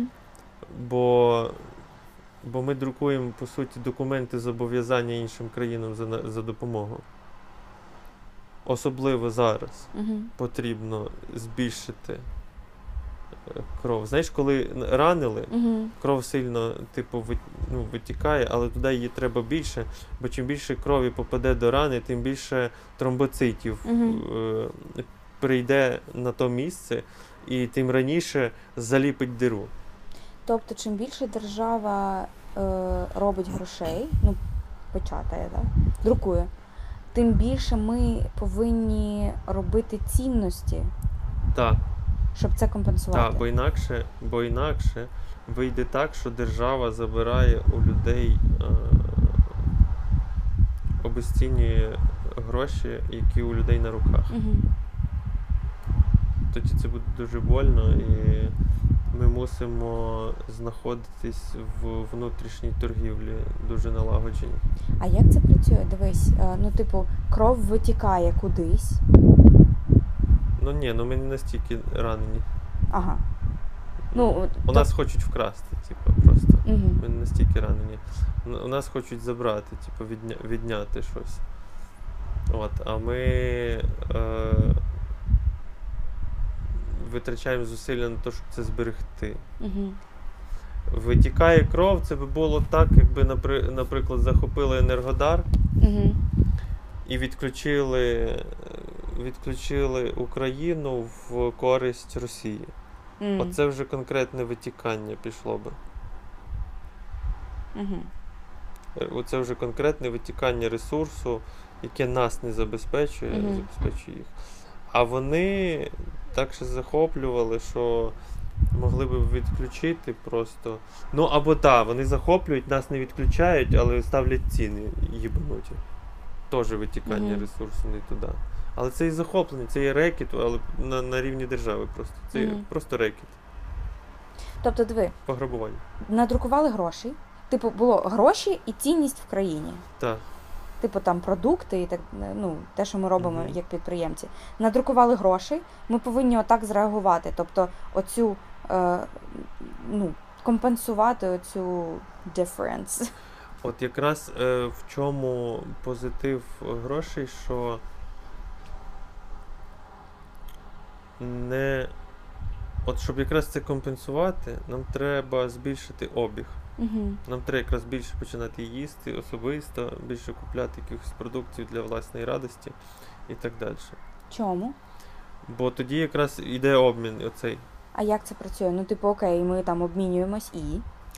І е, чим більше ми обмінюємося, тим більший відсоток іде державі, і тим менше ага. їй е, приходиться друкувати, щоб віднімати у людей. Mm. Тобто за рахунок податків mm-hmm. це йде державі. Так. І замість того, щоб друкувати... Але не просто, знаєш, тут не тільки про податки історія. Чим більший обмін, тим більше продукту. Реального. Mm-hmm. Там, наприклад, продовольчих товарів. Тим більше продовольчих товарів, mm-hmm. які необхідні ЗСУ. То реальної, реальної, реальних потреб, а не просто грошей, як документів. Чим більше ми е, використовуємо продовольчих продуктів, тим більше Продукуємо. їх... А щоб їх продукувати, треба більше грошей. А щоб більше грошей, треба якби налагодити обмін тих, що вже є. Угу. І тоді тим, тим більше ми можемо ділитися. Це історія про він-він.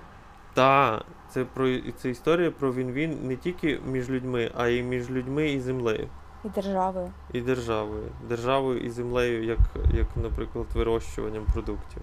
Тобто, дивись, я пішла до салону краси, щось сплатила, отримала послугу, вони оплатили да. податки, да. і держава за оці податки угу. може щось зробити для ЗСУ. Так, да. і їм прийдеться менше друкувати. Угу. Прикольно. Бо вони, по суті, друкують не для того, щоб обіднити населення, а для того, щоб пообіцяти іншим, що ми віддамо. Бо гроші мають вертатись в державу назад. Але щоб вони вернулись в державу назад, то держава має типу цінність зовнішню віддати. Тобто люди, які працюють з зовнішніми клієнтами, угу. вони надважливі. Це взагалі, так. Да. Угу. Це дуже супер. Типу там ай ті-компанії. Це дуже супер. А за, на даний момент, типу в кризових таких штуках, най-най-най-найважливіші підприємці, які отримують долар всередину країни. Угу. Долар чи євро, чи оті з тих країн, ту валюту з тих країн, які м, можуть дати от реальну зброю, реальну допомогу таку, типу, яка від грошей типу, мало залежить. Угу. Тому що ці гроші будуть повертатись туди саме от таким обміном. Угу. Бо гроші на цьому рівні, це просто моя розписка перед тобою, що тобі обіцяю, що коли ми виживемо, я тобі дам тої пшениці. Mm. От, от, от гривня, на. Типу, ти потім цю гривню, коли мені скажеш, ти реальну цінність потримаєш в кінець. Тому друкують. Друкують зобов'язання. Mm-hmm. Зовсім інша філософія сприйняття грошей.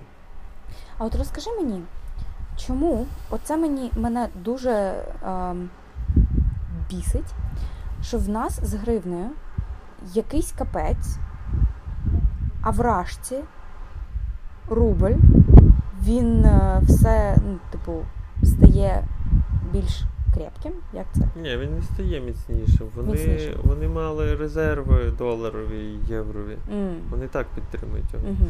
Вони тобто населенню... вона скінчиться? Так, вони населенню продають внутрішні резерви. А-а-а. Туди не заходить нічого. Але у них величезні резерви були. Туди, ну, туди, заход... за... ну... туди ззовні от в тих нафта. Кількостях нічого не заходить, типу, розумієш? Mm-hmm. Ну і ще плюс нафта, все рівно торги тривають, обмінні процеси тривають зовнішні. Але вони, оці внутрішні обміни, оце підтримання це штучно. Курсу, це резерв. Це резерв чужих зобов'язань. Тобто у них прям реально налічка камазами стояла там, де вона мала стояти, і вони зараз своєму ж населенню продають оцю чужу валюту. Хм. І прикольно. Так тримають курс. Тобто ми, ну, оцей весь процес, ми їх виснажуємо. Ми їх виснажуємо. Хм. Чим довша війна, тим більше ми їх виснажуємо. Проблема в іншому. Рівень довіри до України дивляться як на жертву. Це мені не подобається. Як ми можемо це змінити? Uh... Ні, ну дивись, на фізичному рівні е, на нас напали, uh-huh. тож ми жертва цього насилля. Але ми протистоїмо. Ну, типу, чисто...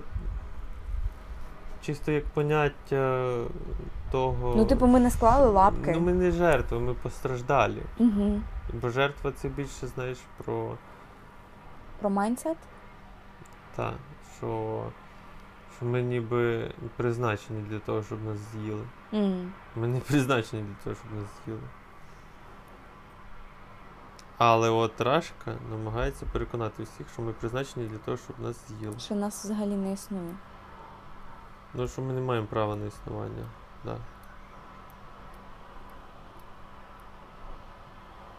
Це є рекет. Вони ще там у дев'яностих застряли. Да. Конкретно. Вони намагаються час в іншу сторону повернути. Назад. В Советський Союз. Ну, в них є оце переконання, що, типу, якщо хтось виграв, то хтось втратив.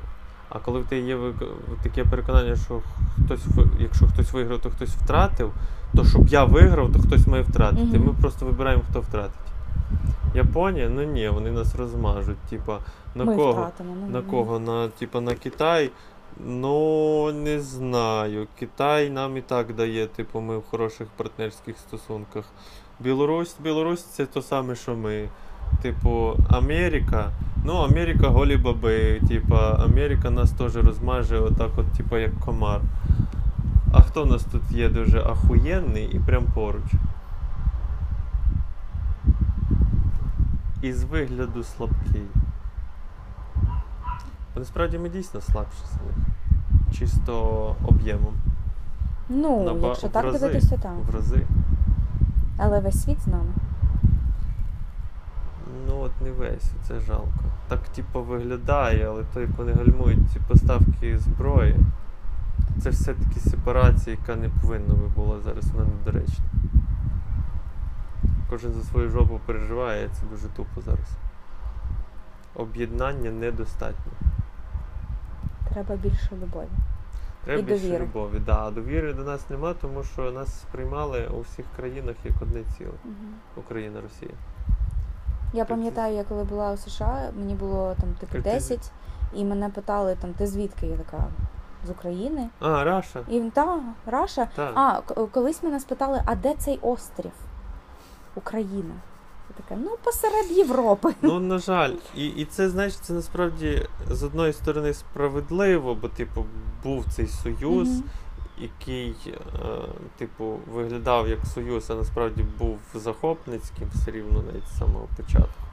Захопили і сказали, тепер типу, типу, частина союзу. Mm-hmm.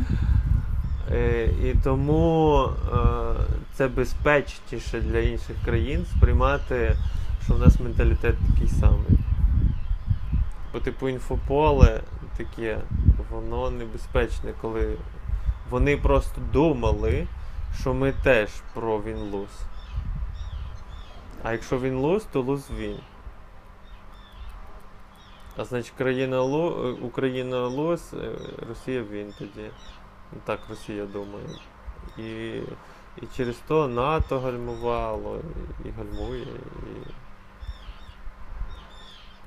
Ну, то ми різні, і ми це доводимо зараз. Так, да, ми якраз це доводимо. І мені дуже жаль, що ціна така. Але робити треба якраз обмінні процеси налагоджувати максимально. Mm-hmm. Типу, включаться підприємці, включиться все. А що б ти сказав людям, які хочуть зараз відкрити бізнес, mm-hmm. але типу не на часі, війна?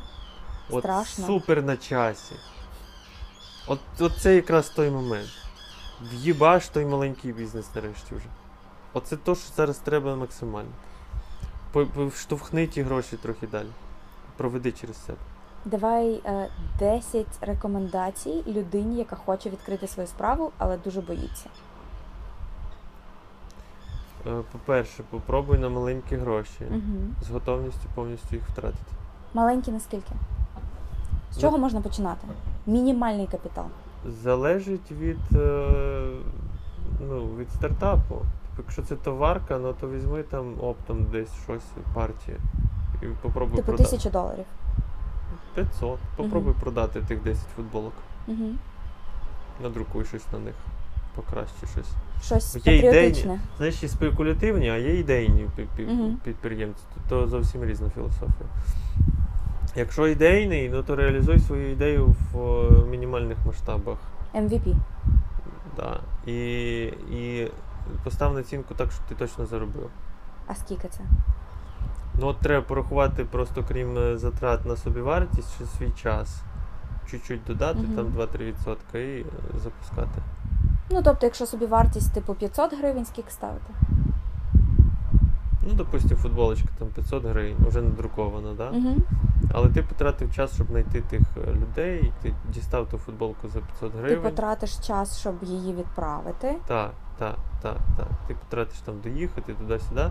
От, і ти з цієї футболки маєш оцей час компенсувати і поїсти. І ще ну, постав... заробити.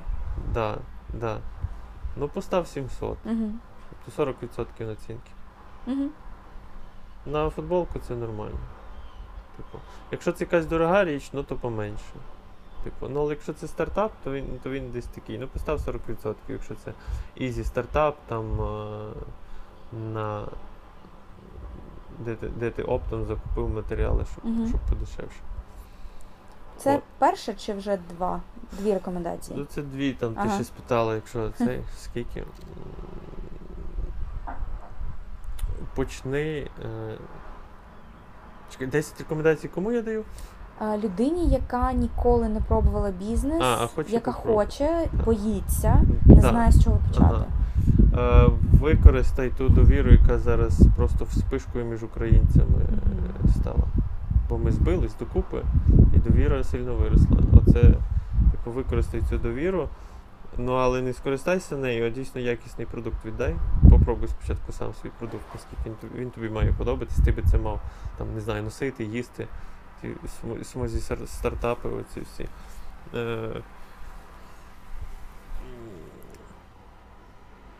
Подзвони тим партнерам і попитай за умови співпраці без думки, що розмова про умови співпраці тебе до чогось зобов'язують. Не зобов'язують. Ти можеш відмовитися. Просто прозондуй, дізнайся, яка, який клімат на ринку. Угу. Дізнайся. Це третє, да? Четверте. Це четверте було? Ого. Е, п'яте. Е...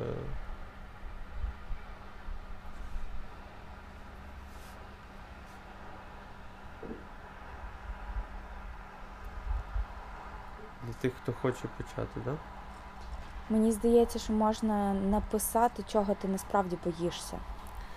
А, та, оцю фішку зі своїми страхами, да, напиши, е, подивись, що ти там не знаєш і узнай про це. От.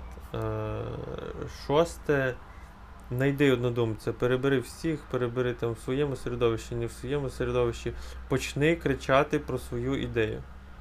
Голосно. А отут багато хто боїться, що ідею вкрадуть. Типу, я про неї скажу, а хтось зробить. Ну ні, це, це не так легко. То, про що ти кричиш, ти продумав нюанси, а якщо хтось це дізнався, то тебе можуть вкрасти там суміжні ці ніші, і все рівно так, як ти це бачиш, ну ніхто не зробить. Зроби оце так, як ти це бачиш. Крикни, бо, бо про тебе мають почути, типу. Угу. А якщо не знаєш, що робити? Ну, типу, ти хочеш бізнес, але ти не знаєш, який. Ну, якщо просто, типу, бізнес раді бізнесу. Ну, типу, хочу там почати працювати на себе. Я знаю, що ти не любиш цю фразу, Ну, але... то купи, типу, закупи щось оптом, продай в роздріб. Угу. Якщо ти хочеш попробувати сам смак бізнесу. Просто спекульни на, на, на чомусь. От, і все. Типу, додай якоїсь цінності, там, типу, надрукуй щось на футболці. Ну, цінність, цінність uh-huh. тут в тому, що ти, по-перше, робиш це доступним з бази, uh-huh. з оптобази, а друге ж ти логістику налагоджуєш. А логістика – це, знову ж таки, про ті самі налагодження метаболізму і обмінних uh-huh. процесів в країні. От. Закупи, закупи, да. Найди інвестора. Найди інвестора, прийди в банк, скажи, що в тебе є ідея.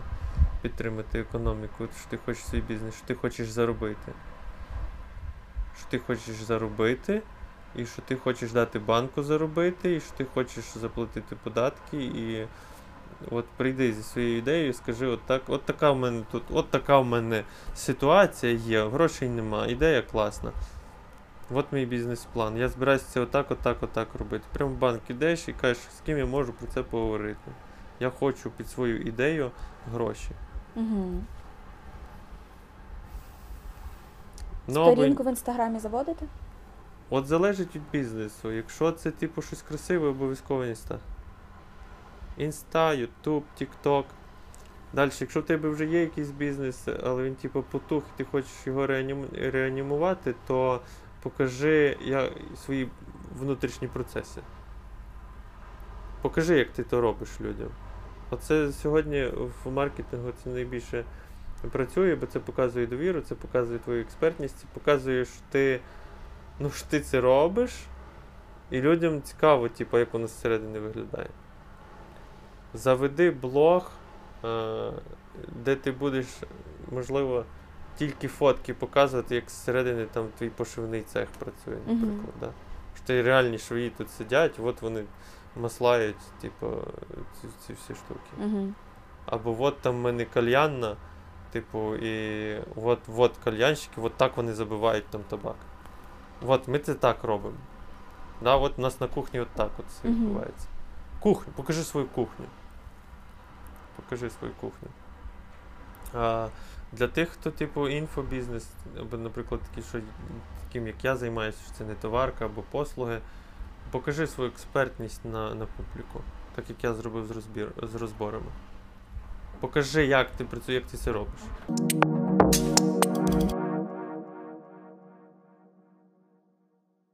Скільки я назвав? Ще один. Останній? Е...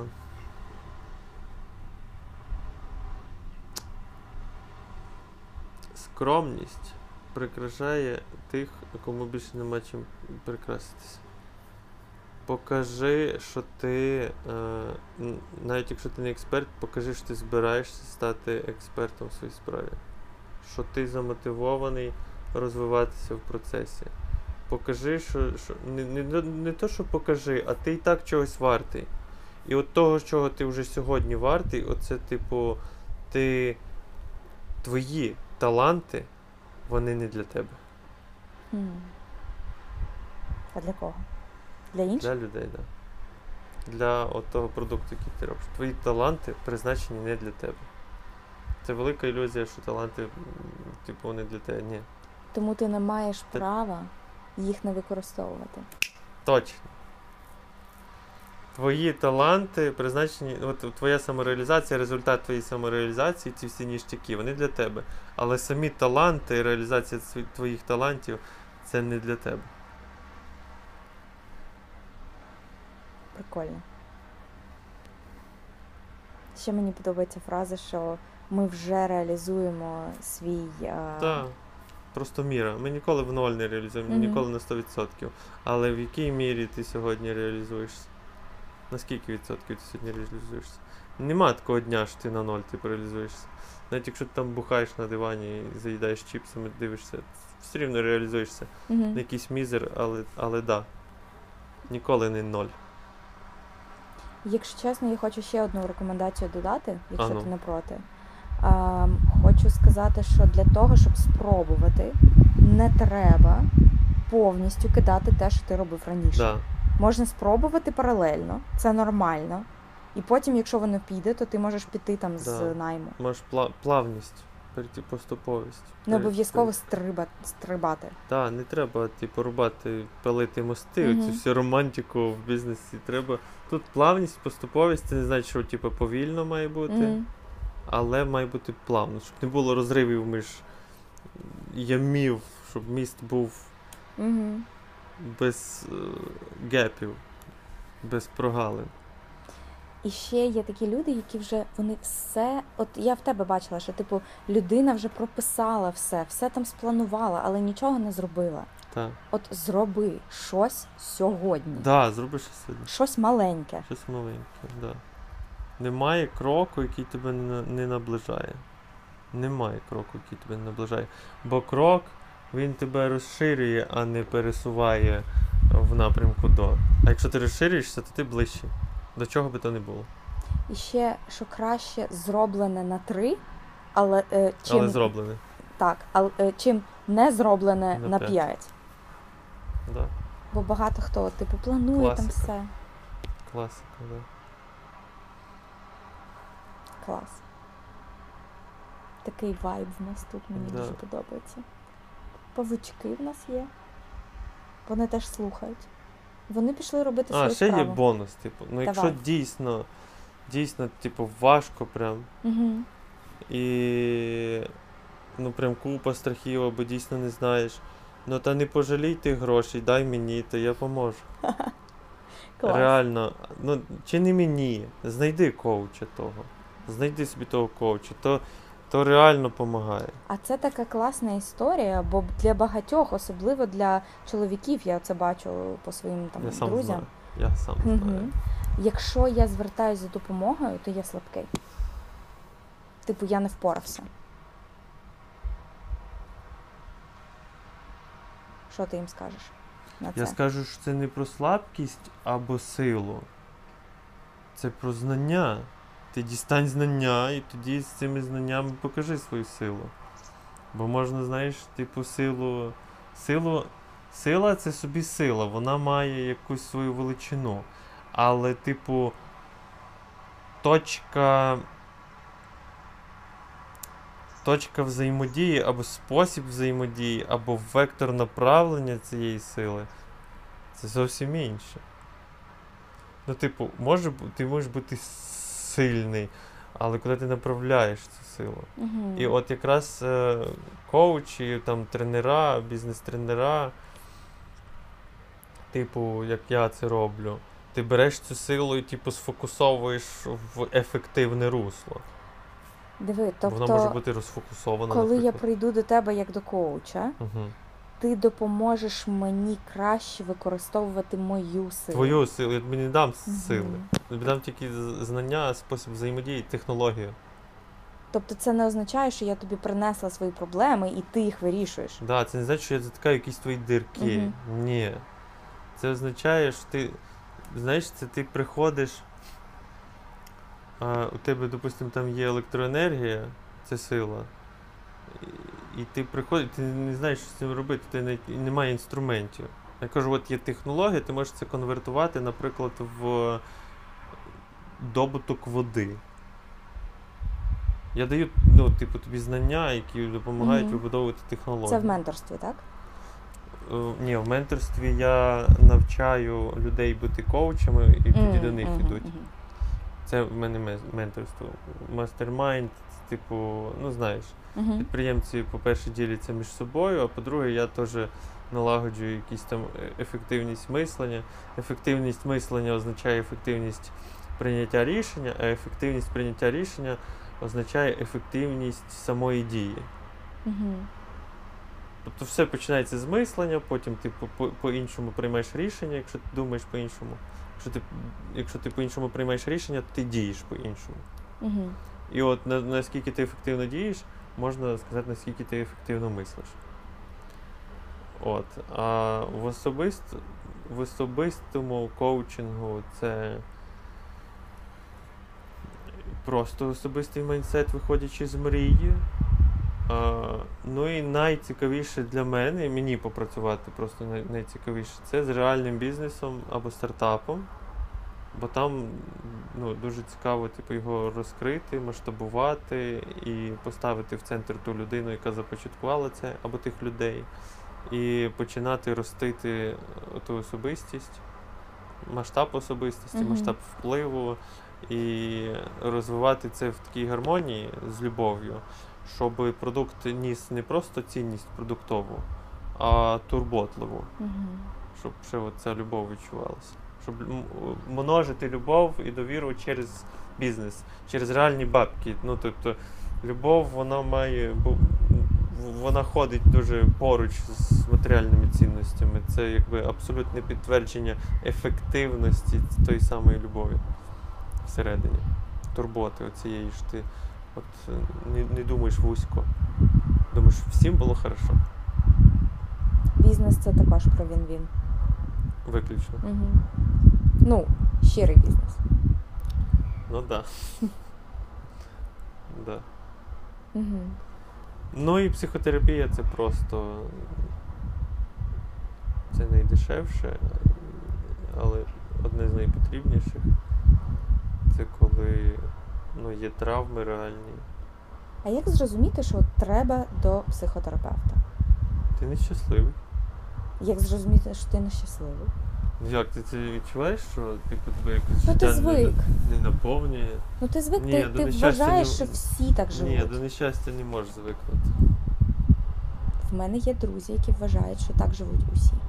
Ти, ну, ти, та, це доросле ну, життя. Це їх робить чуть-чуть щасливішими, бо вони, бо, їм, бо вони думають, що для щастя треба напрягатися так, що, що типу, сам цей напряг робить тебе ще більш нещасним. Mm-hmm. Вони думають, що тебе... що треба більше напрягатись, а не діяти по-іншому. Вони думають, що треба більше сили, а не більше її сфокусувати. Вони думають, що треба більше сили, а не направити цю силу чуть-чуть правіше, лівіше. Тобто все це в нюансах? Так, це все в нюансах. Там є переконання, які, ну, в які вони вірять, і це їх право. Ну і окей, і вони живуть якраз завдяки переконанням. І чим жорстче переконання, тим якби людина зажатіша і тим більше закрита від досвіду. Угу. Тим більше екзистенційна криза у них. А як знайти свої переконання, які тебе стримують? Ну, самому це супер важко. Це треба йти до спеца, це погляд збоку. Угу. Сам не знайдеш? Знайдеш, але ну, це треба вміти, це треба бути самокоучем таким, типу, угу. бачити свою мрію і бачити, наскільки ефективно ти робиш до неї кроки.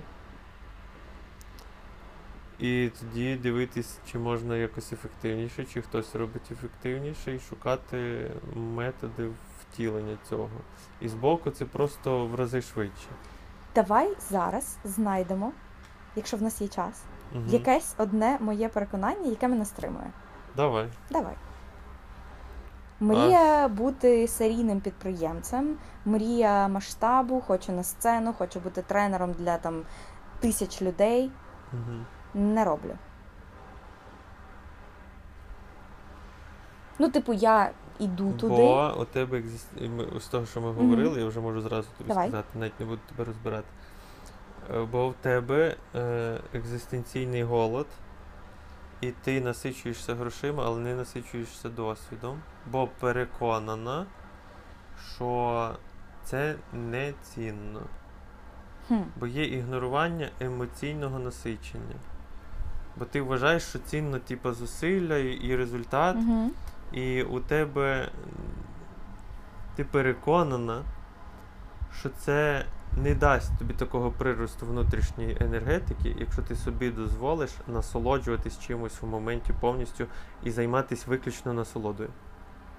От твоє переконання. Що якщо я буду займатися виключно насолодою, то я не буду ефективна. От. Так це хм. переконання звучить. Давай його переробимо. Давай. Якщо я буду е- займатися виключно насолодою, то я насичусь ресурсом. То я насичусь деяким тонким, незрозумілим, mm-hmm. не опис... не, неможливо описати його словами. Енергетикою навіть, я би не назвав це ресурсом, тому що ресурс він більш такий, його можеш помацати. А енергетика вона настільки тонка, що оце от натхнення, mm-hmm. його не можеш поміряти навіть, описати, mm-hmm. оцінити. Але воно якраз народжується з тих артефактів, якими ти себе нагороджуєш після того, як ти досягла частину результату. Це матеріальні штуки? Можуть бути. бути матеріальні, може бути там, не mm-hmm. знаю, секс, поцілуватись з кимось, там, пообніматись. То, що, знаєш, то, що виключно про насолоду. Mm-hmm. От взагалі не про ефективність, mm-hmm. тільки про насолоду. Але це теж ілюзія. Це якраз суперефективне життя. Mm-hmm. Це якраз от про максимально ефективне життя, коли ти от насолоджуєшся. Mm. Зараз я насолоджуюсь, бо я і бачу роботу. Зараз я насолоджуюсь, бо я там з чоловіком. Зараз я насолоджуюсь, бо я їм саме таку рибу, яку я хочу. І тут якраз важливо, типу, якщо ти щось купляєш, то ти маєш це купити от саме таким, яким ти хочеш. От mm-hmm. не погоджуватись на, на напівміри. Mm-hmm. От напівміри треба викидати з свого життя в плані насолоди. має бути, я хочу, типу, от синьо-жовтий. Саме так, як я хочу. От синьо-жовтий манікюр, я хочу, mm-hmm. от саме синьо-жовтий. Не там один, не один там ніхоть такий, mm-hmm. а от саме от так я хочу. От, бо я, бо я так хочу.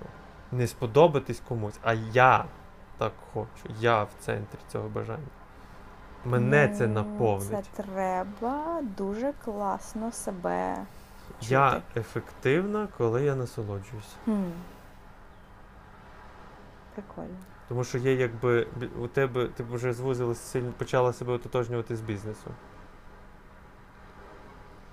А звужуватись в цьому. І екзистенціалізм починає зв'язуватись з бізнесом. А у тебе ефективність має бути от персонально. От я зар... от я казав раніше, позиціонував себе як тренер особистої ефективності. Угу. І особиста ефективність, і бізнес-ефективність – це не то саме. Блін. От бізнес-ефективність – це коли ти ефективно рухаєш бізнес до цілі угу. бізнесу. А персональна ефективність – це коли ти е, роз, ну, розвиваєш таку технологію, де ти дос, не, не голодаєш екзистенційно зовсім. Угу.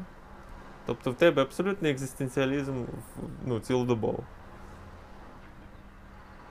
Ти особиста ефективність – це ефективність наповнення досвідом.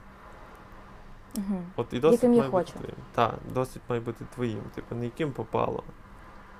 А от я хочу пережити цей досвід. Знаєш, як ідуть угу. пригати з парашуту, і вони хочуть пережити цей досвід. Типу, пережити цей рол Філадельфію, пережити mm. це, це прискорення на Теслі, пережити оцей трек, який мені хтось... Пережити, ну, як воно, коли ти стаєш мільйонером. Так, mm-hmm. так, так, так. Ну, наприклад. Коли ти стаєш мільйонером, коли ти отримуєш той mm-hmm. мільйон, коли ти рахуєш його, коли ти береш в руки ту котлету. Mm-hmm. Кажеш, це не просто котлета, яка у мене зараз є, це то, до чого я прийшов. І ти в цей момент ти наповнюєшся екзистенційно. Ти відчуваєш свою особисту силу. Mm-hmm. І от цей, от саме в цей момент ти особисто ефективний. Ти можеш в бізнесі бути неефективним взагалі, mm-hmm. коли ти екзистенційно ефективний, але це персональна ефективність. Mm-hmm. І оце якраз тому я поміняв позиціонування просто на мотиватор, бо саме це мотивує. Мотиватор чи людина, яка надихає?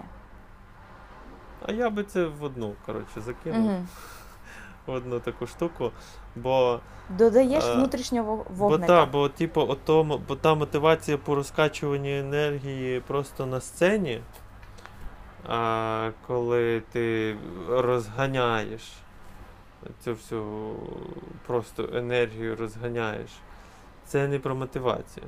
Це, це, це штучне, про накачати. Роз... Це роз... штучне розкачування енергії, яка може бути втомлена вже.